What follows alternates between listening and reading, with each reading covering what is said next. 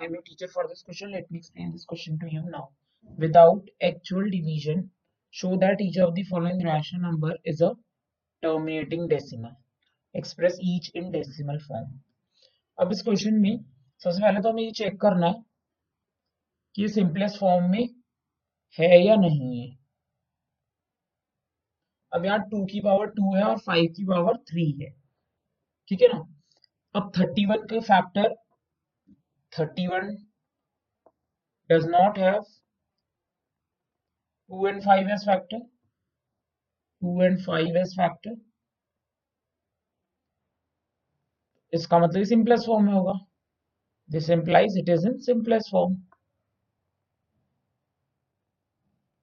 क्योंकि अब जो टू और फाइव इसका फैक्टर ही नहीं है तो ये डिवाइड होगा ही नहीं ऊपर नीचे। अब हमें ये बताने के लिए टर्मिनेटिंग है या नॉन टर्मिनेटिंग है।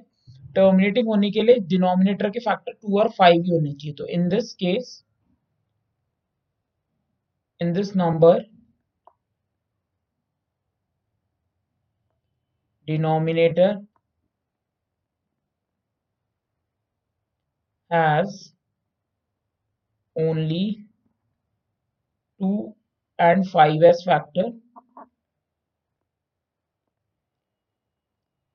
factor therefore it has a terminating decimal expansion terminating decimal expansion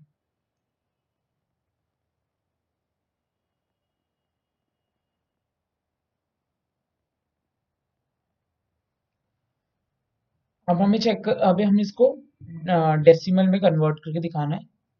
Thirty one upon two power two into five power three अब अगर हमारी पावर सेम होती है बेस मल्टीप्लाई हो जाते हैं, लेकिन यहाँ तो पावर सेम है नहीं तो हम पावर को सेम करने के लिए हम इसे ऊपर नीचे टू से मल्टीप्लाई कर देते हैं।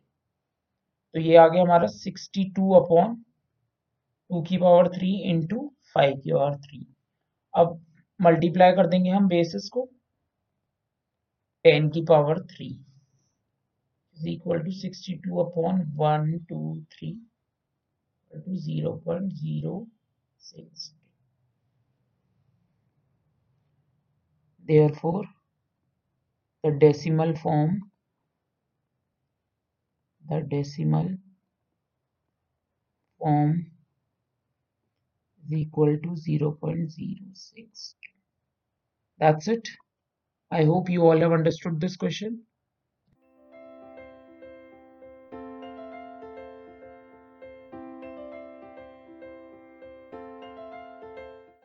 This podcast is brought you by Hubhopper and Shiksha Abhiyan अगर आपको ये पॉडकास्ट पसंद आया तो प्लीज़ लाइक शेयर और सब्सक्राइब करें और वीडियो क्लासेस के लिए शिक्षा अभियान के यूट्यूब चैनल पर जाएँ।